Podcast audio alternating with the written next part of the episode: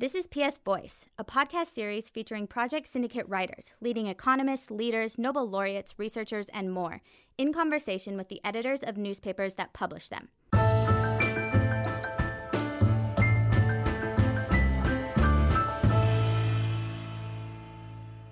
In today's show, Jim O'Neill, chairman of the Review on Antimicrobial Resistance, outlines the impending public health crisis threatened by superbugs and the steps that must be taken to combat it.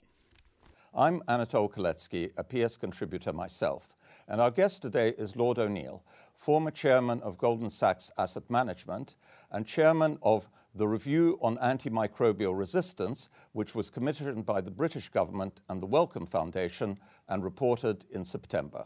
To discuss this issue, we have Leonardo Maisano of Il Sole 24 the leading Italian financial newspaper, and Lord O'Neill today.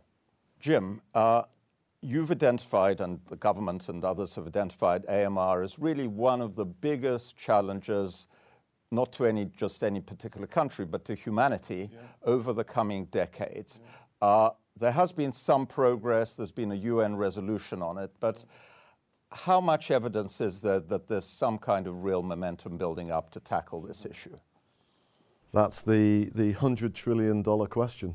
Uh, I say $100 trillion because we identified the loss to global economic output over the next 35 years could be 100 trillion if we don't do something about it. Um, let me just say this is one of the most stimulating things I've ever been lucky enough to do in my professional life. Could you just describe in a nutshell what the problem what really is? The, the, the, problem is, is multifold, but at the core of it, it's our growing resistance to antibiotics. Uh, we've all grown up in a generation where we had this miracle cure antibiotic, and we now think of them almost like sweets. So we take them for anything, and we we misuse them.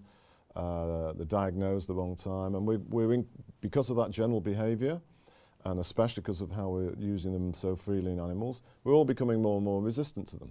So if we run out of uh, effective antibiotics, it's going to cause utter chaos, and, and many things that we take for granted, maybe even even a little graze on the knee it could end up killing us. Yeah, and in this uh, uh, report that uh, you have been uh, you have been doing, uh, uh, did you find support from the big pharmaceutical companies? Which was this kind of dynamics between your oh government and the government you were part of? So let me let me say, make it clear for the viewers. I, I, I led this as an independent person. Even though I was asked by David Cameron to do it, I was actually doing it before okay. I came a minister. And I, when I became a minister, I insisted that I would only do so if I could carry on doing this because it became so uh, important to my, to my beliefs, yeah. and I, have become very passionate about it. Uh, second thing to say is, I learned pretty early on that the, the medical specialists' knowledge and awareness of the issues was profound. And I, I, I, jokingly say to some of the people that asked me to do it, well, why do you need me? Everybody knows mm. all the issues a question we were going to ask you. Why you? And the answer is you need to take people out of the comfort zone. And that's true about policymakers, it's true about doctors, it's true about everybody, including pharmaceutical companies. And at the core of why I was asked, because you really, to solve it, need to think of it as an economic and financial problem and not a health one. And, and it's a, in some ways, it's a classic market failure externality type issue where the pharmaceutical industry regards it as uh, uneconomic and too expensive and too high risk for them to bother. So part of the challenge is trying to think of new incentives or new uh, rewards or new punishments mm. uh, for the pharmaceutical industry unless they're going to treat it more seriously. Because as I learned in the early days of this, and I, I, don't mean it to be rude in this sense, but in many ways, pharmaceutical companies, in my judgment, are, are sort of like big banks, very good at managing the balance sheets, but importantly, happen to be the only people that know how to manufacture pills. So you need them. Uh, and without them, you can't do it. Will you keep following the issue now? Uh, so, as a review, we, we've come to an end. Mm. Uh, but because uh, our review, which, where we had 27 specific ideas, has, has, has kicked off momentum in a whole slew of different areas, it's sort of becoming impossible for us to stop. Mm. So, in the past three weeks since I stepped down from the government, I've spent a lot of time involved in various uh, uh, discussions about AMR. the German government is the next host of the G20 presidency. I spent a day and a half in Berlin, mm. uh, week before last, with them about what they're going to. They basically accepted the, the, the challenge from the, the Chinese G20 yeah.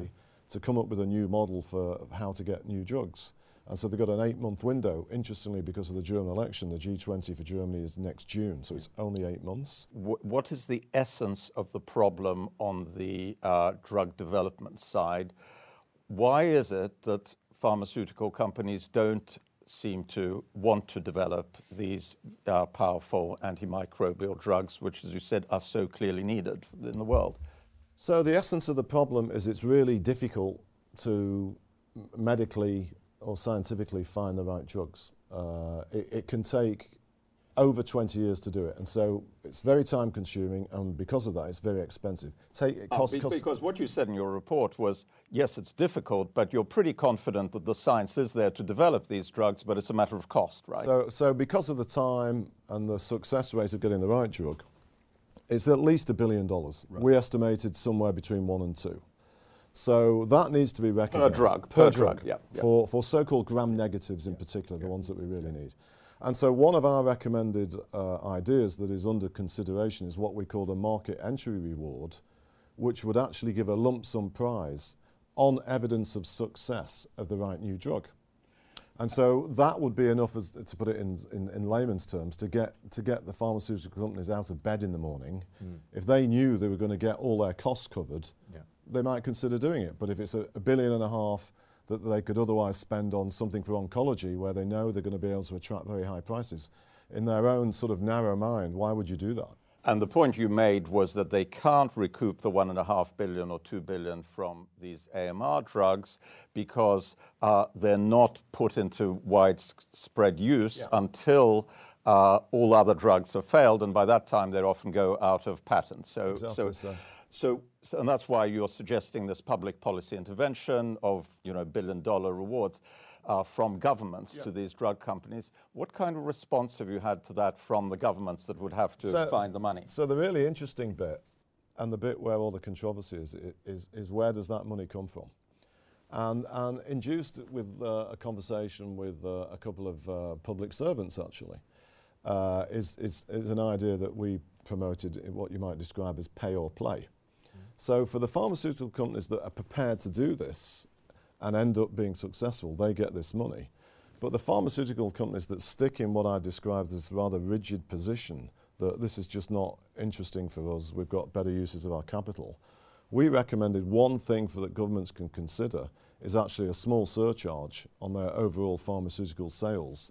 So by doing that, you could raise all the money in the pot to actually reward those uh, that are prepared to do it. And that's got some kind of, not surprisingly, some kind of mileage in the minds of some policymakers. You mentioned Germany before. Is there any, any other country you've been in touch or that has uh, been active on this issue? Uh, as I travel around the world, and I went to all the BRICS countries because if they don't get involved and solve it, it the, the, you know, that's another reason why the BRICS countries won't, won't be able to do what they otherwise will. In terms of other countries, not surprisingly, the Scandinavians. Uh, I don't think it's a coincidence that Scandinavian countries seem to be so progressive in so many aspects of life, but in terms of coming up with their own domestic policy solutions to this problem, the Scandinavian countries are probably ahead of most. Uh, in the emerging world, very importantly, because it's a huge problem for them, not surprisingly, we couldn't have got the agreement we had at the G20 for, new, for the principle of new drugs or aspects of the uh, UN agreement without the, the, interestingly, the role, the support of South Africa. Uh, they are enormously challenged it because of uh, a particular TB, but they played an important role. Now, one of the things that I thought your report really clarified is that this is a problem, and being an economist, I guess this is why you saw it, that has a supply side, yeah. there aren't enough drugs yeah. coming out there, yeah. but also, very importantly, perhaps even more importantly, a demand side. Uh, that there are too many antibiotics being used uh, around the world in human and even more bizarrely in, in animal uh, medicine and so on. Just describe that and describe so, the role of hygiene in this Yeah, so thing. Anatole, yeah. you got it, you got it bang on. You know, and I, I, was asked to do it as an economist and a finance person, so that's how we did it. And we ended up with a, a broad set of ten interventions. Five and a half of them, what I would call demand reducing interventions. Four and a half of them were supply boosting. The, the half in each was actually the role of vaccines. Uh-huh So if you can develop uh, effective vaccines, that obviously uh, boosts the supply of uh, treatable ways of dealing with it. But in itself, that would dramatically reduce the demand for antibiotics. I often get asked what would be the single biggest intervention that would really make a difference. And it's nothing to do with new drugs. It's what I call Google for doctors. We need to have uh, state-of-the-art diagnostics. We, we all, our lives or our kids' lives are completely dominated by mobile technology. We live in a world in, in the health space where, where, where doctors and clinicians essentially have an educated guess whether we need an antibiotic or not. It's sort of ludicrous. Leonardo, last question, last quick question. No, the last question is, first of all, which is the next step? What do you expect now? Now, the report has been finalized, the UN is at the end. Now, which is the next step that you see in this? So the next big thing is going to be uh, the German G20 in June. The Germans have taken on board this, this, this goal of coming up with a, an agreed framework for how you get new drugs. It's, it's eight months' time, which in, in, in the diplomatic world, you guys know, is a pretty short time. Uh, and I am going to try and play a role of holding the German government to account because they, you know, they wanted to do it, and so they've got to get on and do it. Uh, and I think that is a really big moment. Uh, at the UN, as part of their statement, they, they agreed some kind of mechanism for coordination across uh, the big three uh, health agencies, the WHO, FAO, and OIE. And it's going to be really important that the new Secretary General that comes in, I think it's in the early part of the new year, actually presides over making sure that happens. Well, Jim, that's a great challenge and a very worthwhile one for you to be taking on. Thank you very much for joining us here, and thank you for joining us here on PS On Air. Can I ask one question? For ordinary citizens, how would you stem or set back this global crisis? How would you how would you how reduce would you it? Stem or set back this oncoming global crisis. What can so anyone do? An individual person should think before they want to go and visit their doctor because they've got a headache or an earache do I really want to pressurize my doctor into giving me an antibiotic? Do I really need an antibiotic? Could I just not spend a couple of days dealing with a little bit of pain and then actually being healthy without the need for any kind of antibiotic? That's probably the single most important thing an individual can do. Just ask yourself, do I really know that I need an antibiotic? And could I just butt in with an additional suggestion which comes straight out of Jim's report?